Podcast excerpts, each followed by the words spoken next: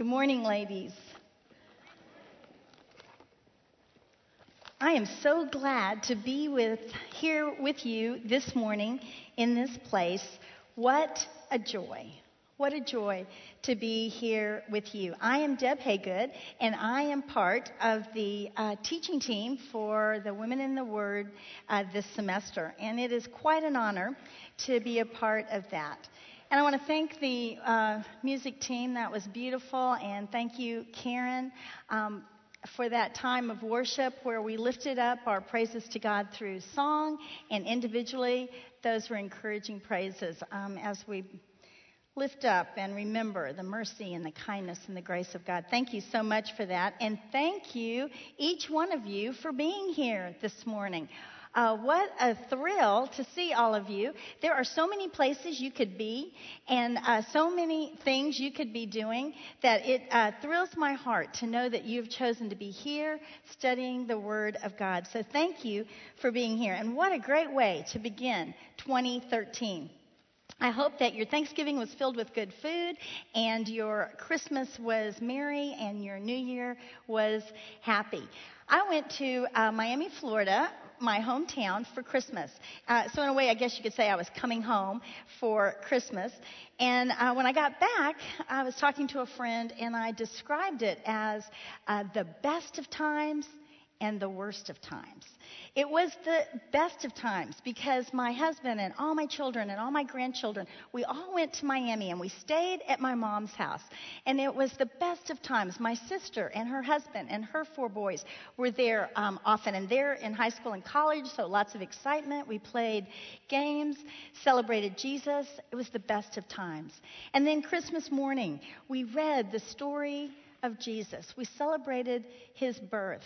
And then I watched my little grandchildren open up their presents, and it was the best of times. I'll never forget little Finley. She's my granddaughter that's two and a half. She got her little gift and she said, Granny, what could it be? What could it be? And I thought, oh, that is the sweetest thing. What could it be?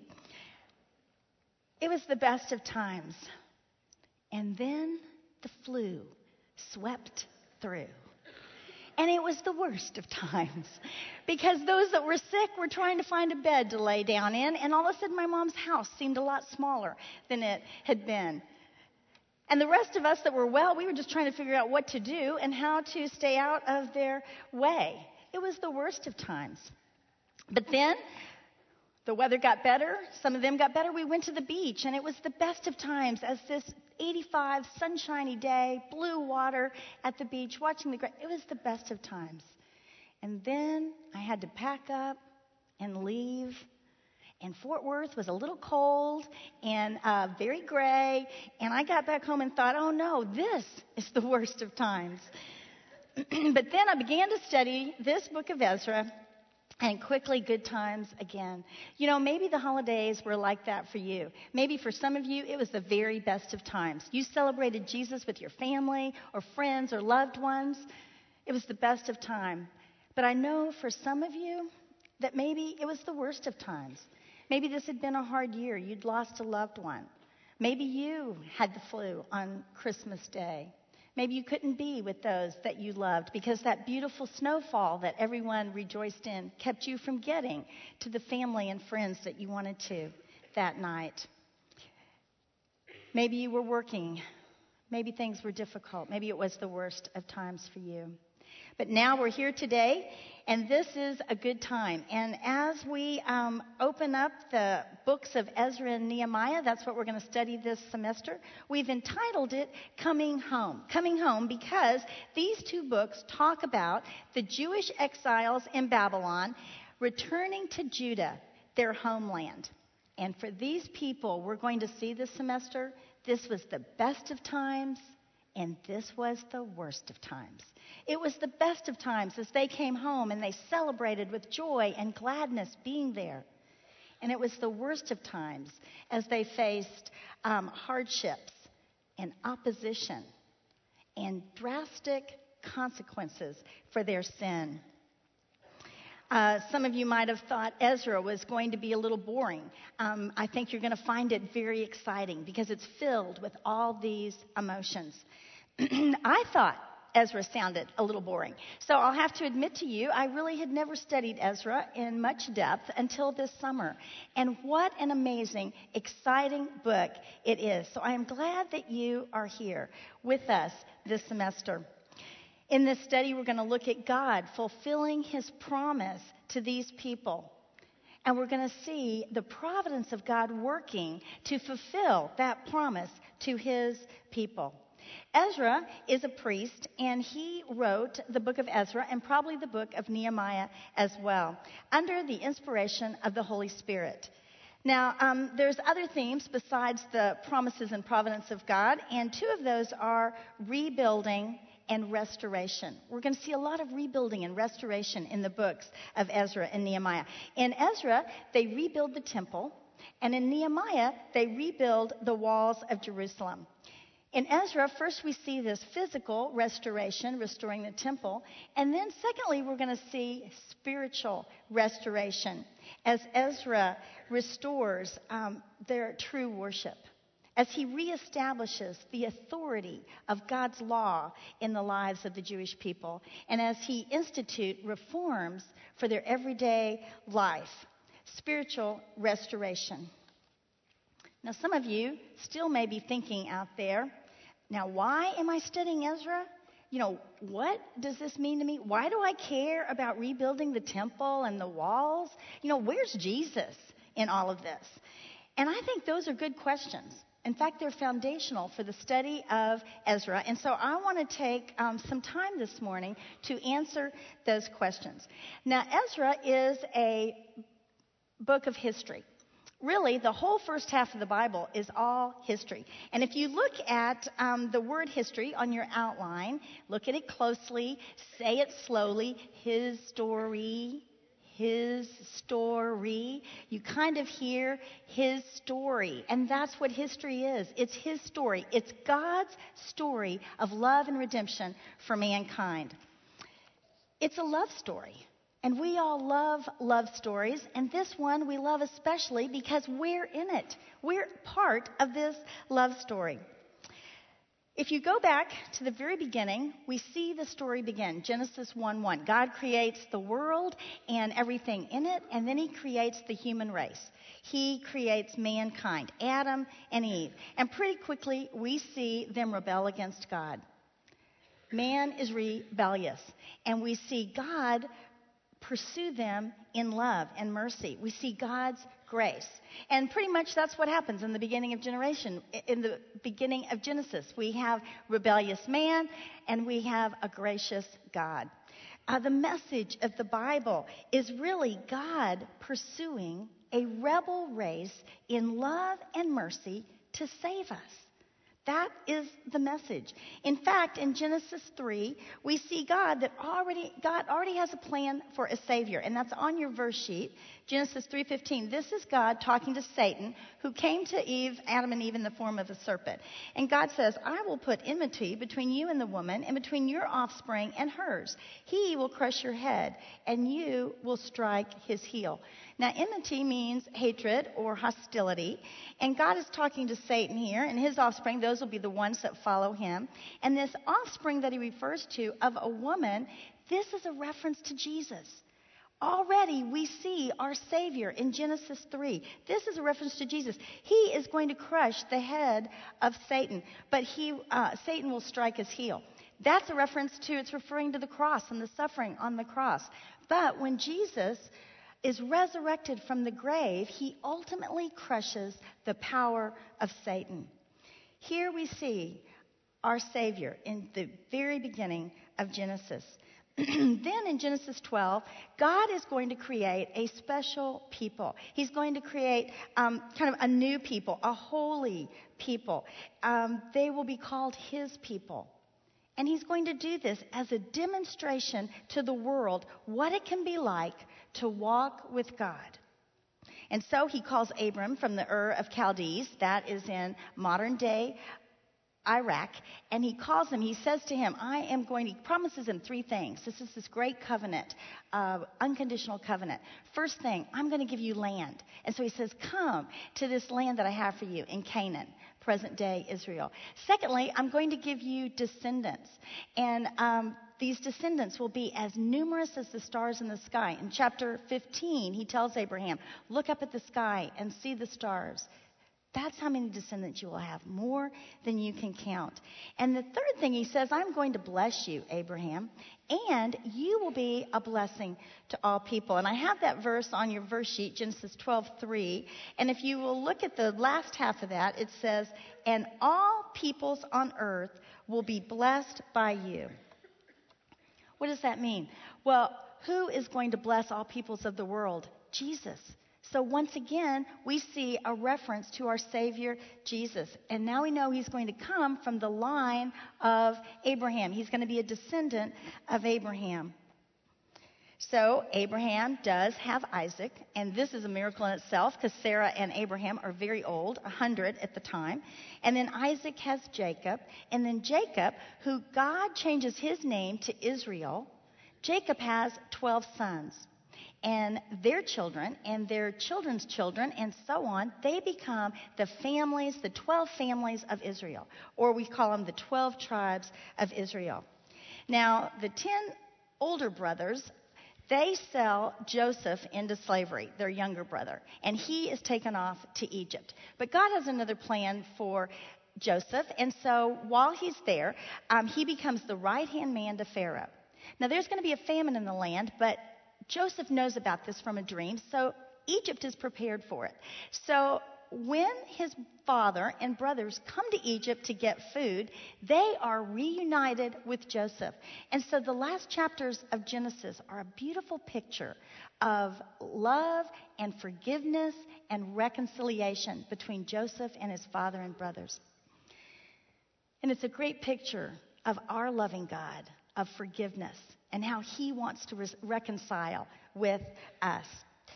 So uh, Genesis ends and Exodus opens 400 years later. And the good news is these uh, 12 tribes of Israel have multiplied into 2 million people. Maybe some say even 4 million people. It is large.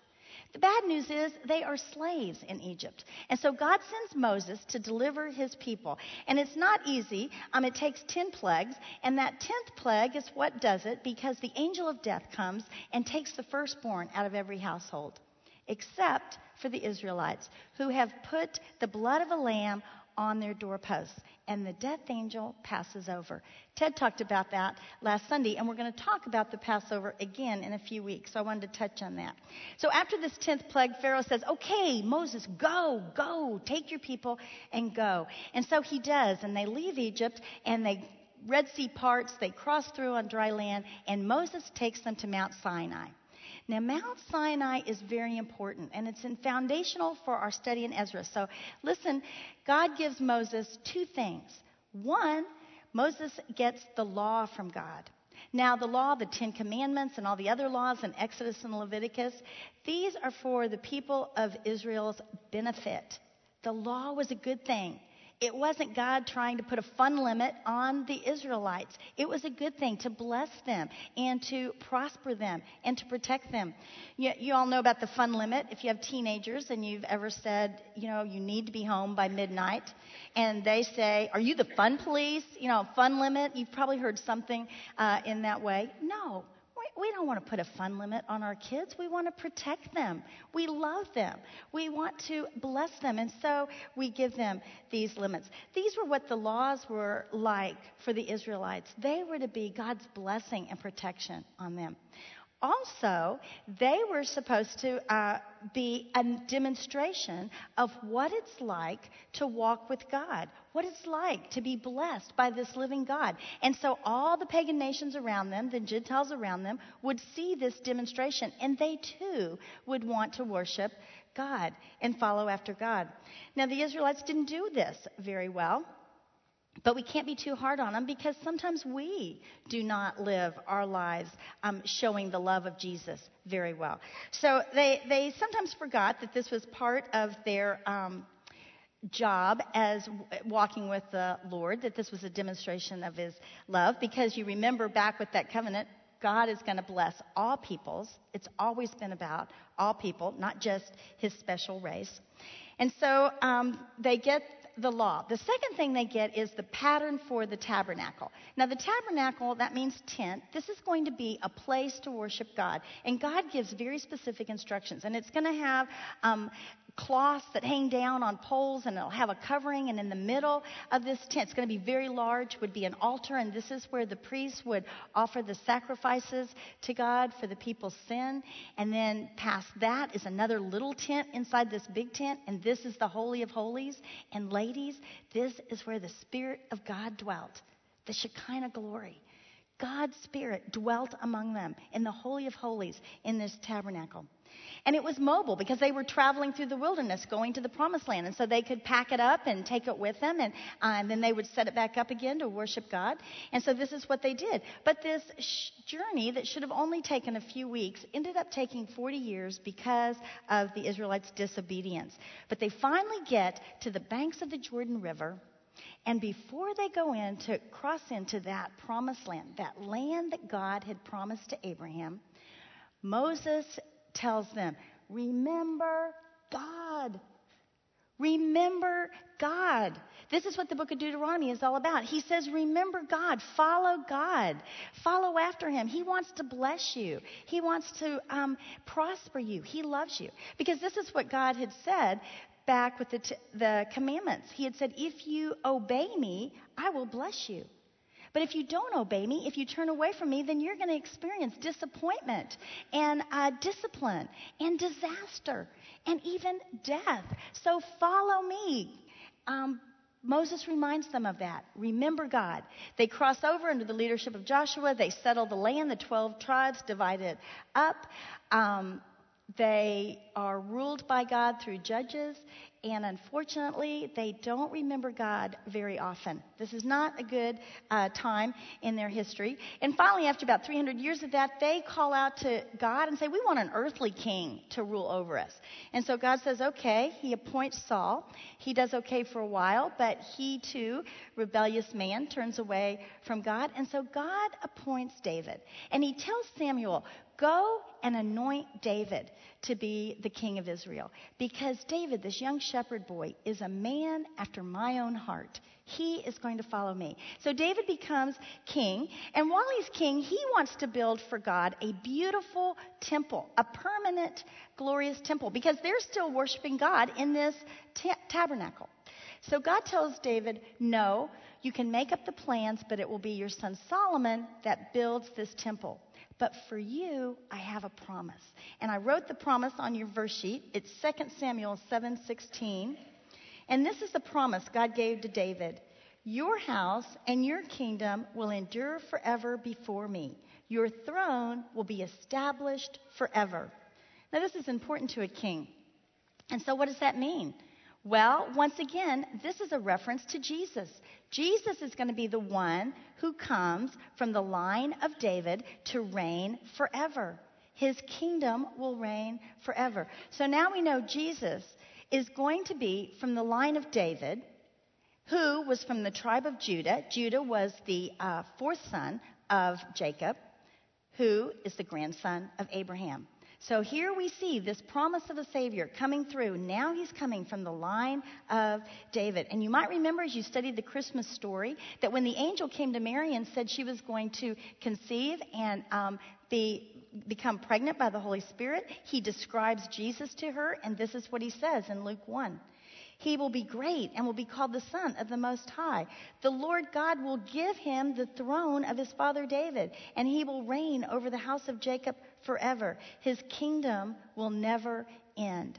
Do you see those same words, kingdom and house and throne? It's the same promise that he had given David. And Je- Jesus is coming again, the second time, to reign um, forever. and then let's go on. We see that um, after David dies, Solomon does indeed build this glorious temple for God. We're going to be talking about that temple, so I wanted to point that out here. Beautiful, glorious temple in Jerusalem for God. And we also know uh, some things about Solomon that he was a very wise man, the wisest in all the world. Because last semester, when we did Proverbs, we said Solomon wrote Proverbs. But we also said he didn't always apply God's wisdom to his own life. He rebelled and did things that God had told him not to do. One was to marry foreign wives. So he said, Don't marry foreign wives because they will turn your heart against me. But Solomon married foreign wives, and that's exactly what happened. He turns away from God, and this would have drastic consequences for the nation Israel. Because when Solomon dies, Rehoboam, his son, becomes king, and then there is a revolt. And the ten tribes that are in the north, they break away. And so the kingdom is divided in two. The northern kingdom has the ten tribes, they keep the name Israel. The southern kingdom is just two tribes, Benjamin and Judah, and they are called Judah. But the southern kingdom, this is where Jerusalem is, this is where the temple is, this is where these kings from the line of David reign in the southern kingdom. And this is a terrible time for the nation Israel. They turn away from God. In the northern kingdom, there are no good kings that follow God, a few in the southern kingdom, but a very hard time. So God sends the prophets now to remind them that hey, God loves you. Don't forget, God is once again pursuing them with love and mercy. And the prophets say, turn back to God, follow him, or you are going to end up in destruction. But they do not listen to the prophets. So God allows the Assyrians, world power, to conquer the northern kingdom. And those ten tribes are scattered. But he gives Judah 150 more years to turn back to him. This is when Isaiah and Jeremiah are prophesying big time to the southern kingdom. Turn back to God. Do you see what happened in Israel? But they refuse. And so, as you read today in your small groups, God allows Nebuchadnezzar, king of the Babylonians, they've become the world power. He allows him to come and take uh, Judah, God's people, into captivity to Babylon. And that's where um, we're going to uh, open up here today with Ezra. Actually, la- we studied last year Daniel, and we saw Daniel was um, a captive in Babylon during this captivity. and you know that we read that verse when Daniel had opened the scroll of Jeremiah and read this promise that God had given through Jeremiah to his people. And it said that they would be in captivity for 70 years. And then God promised to bring them home. And that's what's happening when Ezra 1 opens up. Now, why is keeping this promise so important? That was our, our original question. Why is God keeping the promise to his people so important? Well, one, it shows that he has not forgotten Israel and that he is going to keep his promise. He is a God that keeps his promise. And it also shows that he had not forgotten his promise to Abraham that land that he had promised to Abraham and for his descendants. We're going to see that promise is important to show Israel that he had not forgotten Abraham. Also, the rebuilding of the temple was central to their worship of God, and this needed to happen. So, this rebuilding of the temple, this bringing back the people of God together to worship Him, needed to happen. Why? Because the Savior is coming. This Savior that we have been talking about from the line of David, from the tribe of Judah, from a descendant of Abraham. He is coming. And He's coming among these people to this place. Jesus is going to be born in Bethlehem, not Babylon. And so keeping this promise to his people is foundational for the coming of Jesus. So now you see why Ezra is so important. It's very important to who we are and to our spiritual life. And it's all about Jesus. So let's turn to chapter 1 of Ezra and let's see how this is going to happen. Ezra, verse 1. In the first year of Cyrus, king of Persia, in order to fulfill the word of the Lord spoken by Jeremiah, the Lord moved the heart of Cyrus, king of Persia, to make a proclamation throughout his realm and to put it in writing. So you see here, the Persians have become the world power. They have defeated the Babylonians, and Cyrus is king of the Persians. And God is going to use Cyrus to um, fulfill this promise that he made to his people 70 years before. So, uh, on your verse sheet, we have that, not verse sheet, excuse me, on your outline.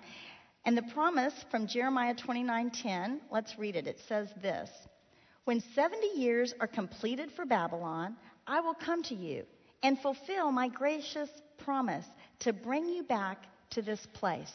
And this place is Judah. Uh, Jeremiah was in Judah when God gave him this promise. So God is going to fulfill his promise to his people that he had given so many years ago. The captives, the exiles in Babylon, would return to Judah. So let's go on and look at what this um, proclamation is.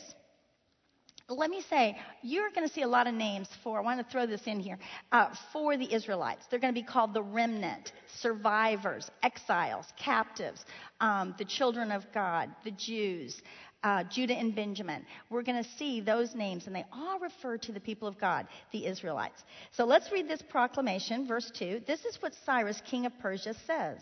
The Lord, the God of heaven, has given me all the kingdoms of the earth, and he has appointed me to build a temple for him at Jerusalem in Judah. Any one of his people among you, may his God be with him, and let him go up to Jerusalem and Judah and build the temple of the Lord, the God of Israel, the God who is in Jerusalem. So we see this edict is what allows God's people to return home. This proclamation allows God's people to return home. And the emphasis here is to rebuild the temple. Now, I want to say Cyrus was not a follower of God. He was not a believer in God. From history, we know that he worshiped the Persian gods Bel and Nebo.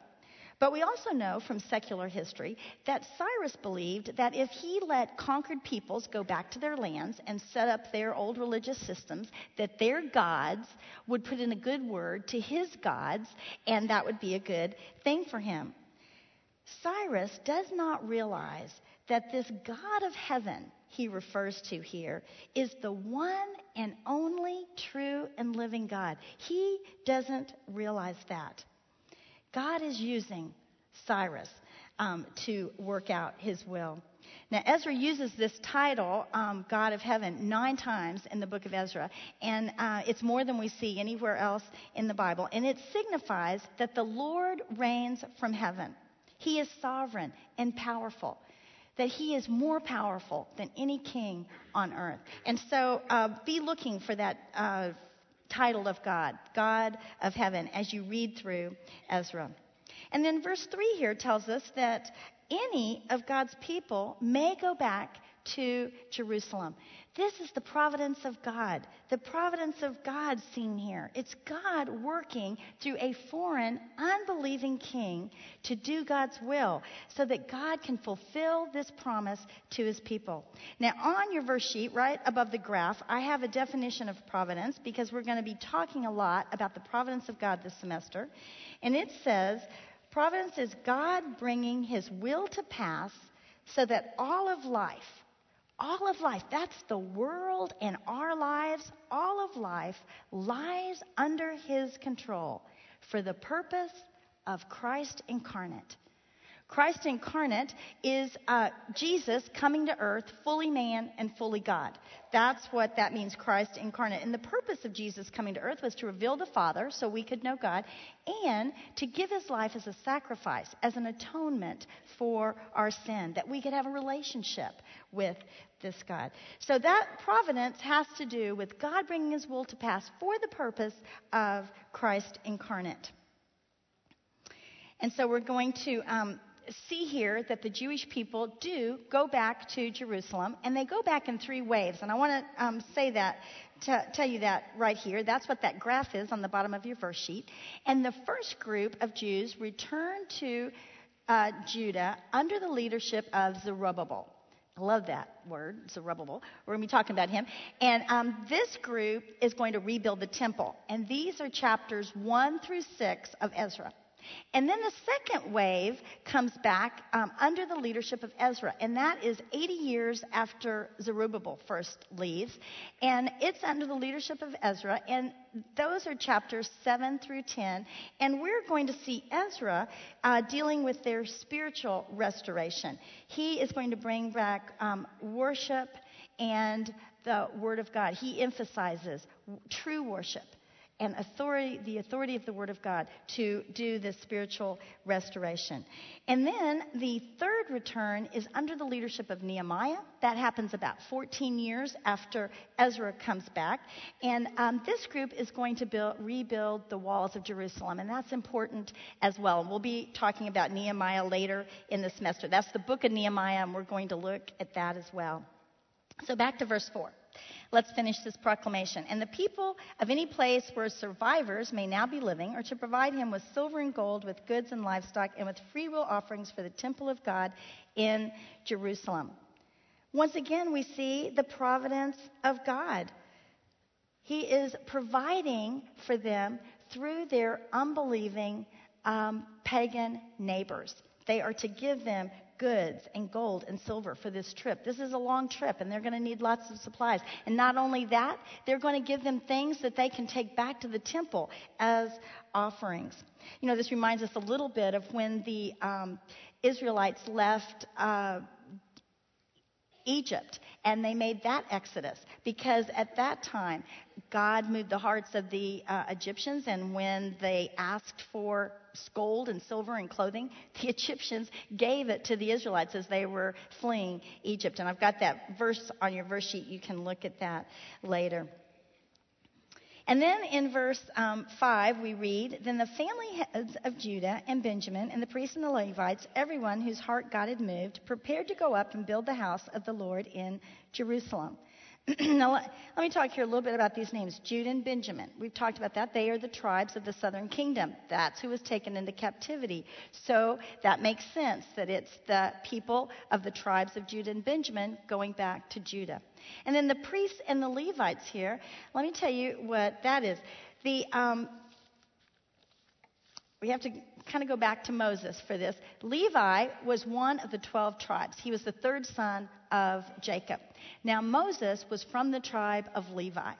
And when he got the pattern for the tabernacle, how to build it, uh, God said that the tribe of Levi was going to be the special tribe that was going to take care of the temple and all of the things that were going on, this tabernacle. And he appointed Aaron, that's Moses' brother, to be the high priest. And he would be the one that would be doing these sacrifices. Now, Aaron, brother of Moses, he's from the tribe of Levi. And so we have the priest coming from the tribe of Levi and from the line of Aaron. The rest of the people from the tribe of Levi, they are Levites. And they were important, they had important roles in the temple worship as well. They helped with the temple worship. They also were out in the cities and villages teaching the people the word of God. So to be a priest, you had to be from the tribe of Levi, from the line of Aaron. Uh, the rest were Levites.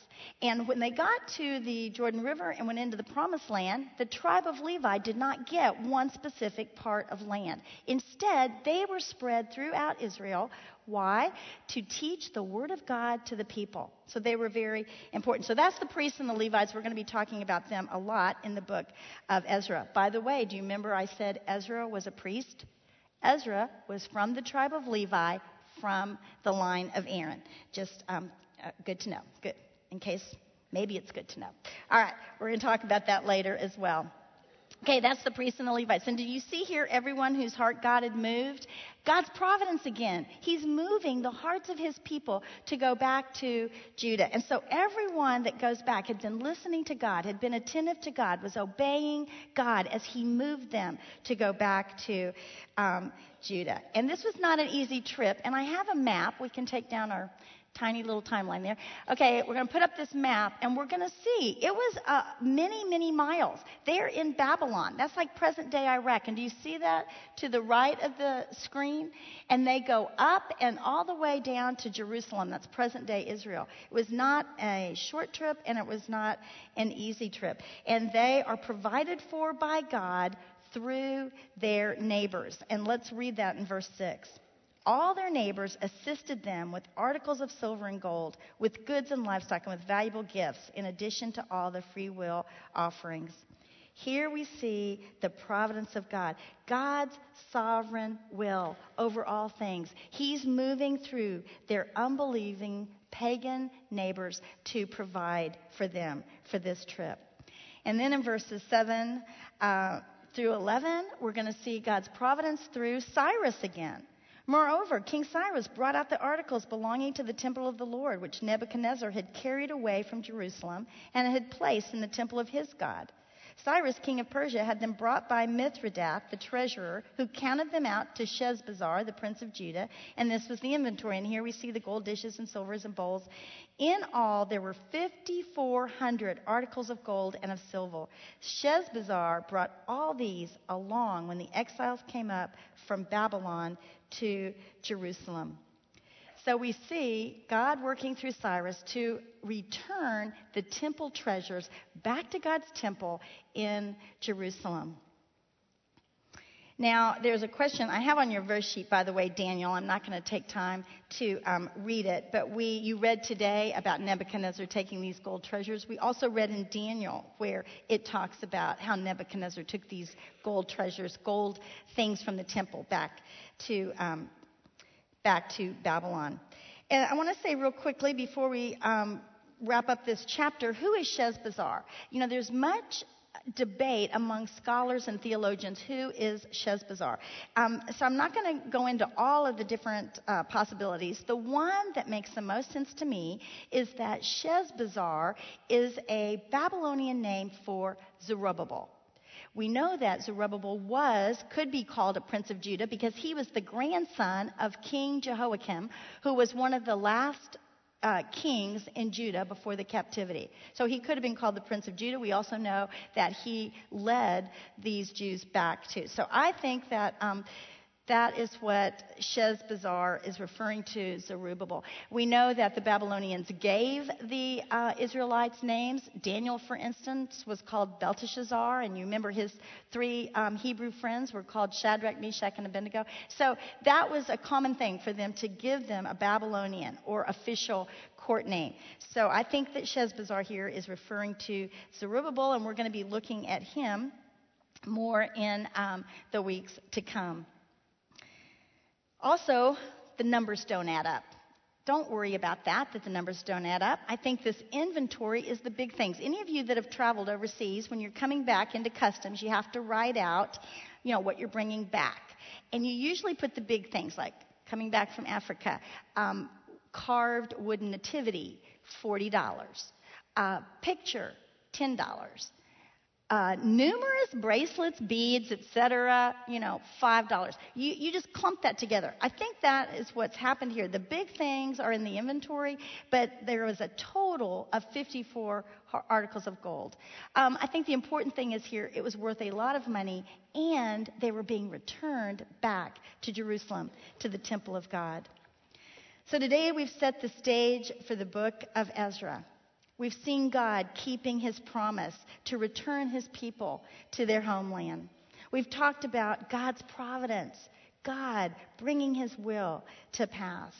We've seen God, a God of second chances and third chances and fourth chances, a God always pursuing his people with love and mercy, pursuing us with love and mercy. He is not a God who stays angry forever, he is quick to forgive. You know, we have um, talked about restoration and restoring in this book of Ezra. And I think January is a great time to start Ezra because we're all about resolutions and reforms and restoration as we begin this new year. I think as we study um, Ezra and see how they restore true worship in their own lives, how we might consider the importance of true worship in our lives. Worship. Worship is praising God, um, expressing love to God, adoring Him, and delighting in Him. We're going to think a lot about the importance of true worship in our own lives. Secondly, um, while Ezra is reestablishing the God's authority in the lives of the Israelites back in Judah, it'll be a time for us. And that's why you all are here studying the Word of God. We can think about and talk about the importance of the authority of God's Word in our own life. Another lesson for us is that we can remember today. I want you to remember God keeps his promises today. Just like he kept his promises back then, we know he can keep his promises today. What are his promises? You have to read the word of God to know his promises. I put a couple on your verse sheet that are pretty familiar. John 3:16, for God so loved the world that he gave his one and only son that whoever believes in him shall not perish but have eternal life. That is Jesus giving us that promise. If we believe in him, we will have eternal life. A second one, Matthew 28 20. And surely I am with you always, even to the very end of the age. Jesus is with us always. He is in this room with us even now. Those are great promises, and those are just two of many that we see in Scripture. And a fourth thing look for God's providence in your own life and in the world around you. Look for God's providence in the world around you. God is at work. When things seem impossible, when we look at the world events and we begin to be depressed or sad or, or confused, trust God. God is working this out. Jesus is coming back. He is working his will um, to bring that Jesus coming back again as an actual thing. He is at work in our life. So, I hope this has encouraged you. I hope this has excited you to study Ezra. I hope it's motivated you to go out and do those homework questions and then come back next week and share, share, share with your small group. If you don't understand some of them, skip it and go on to the next. Um, it's important just to be reading the Word of God because it's my prayer that this semester, all of us would experience the promises and the providence of God. Let's pray. Heavenly Father, you are such a good God. You are good all the time. Father, you love us. You pursue us with grace and mercy. Sometimes we don't even see it, Lord. And yet, when we look around, we realize that's what you're doing. Father, thank you for your word. Thank you that you are a promise keeper. Thank you that we can study Ezra and Nehemiah this semester. And as we see you keeping your promises there, we can know that you are keeping your promises to us today. And Father, we, as we see your providence at work back then, we know that your will is at work in our lives and in our world today. And I thank you for that, Father, that you are in control and that I can rest in that and trust you. Lord, bless these women that have come out. Bless them. Um, encourage them. Be with them. And I ask all this in the name of Jesus. Amen.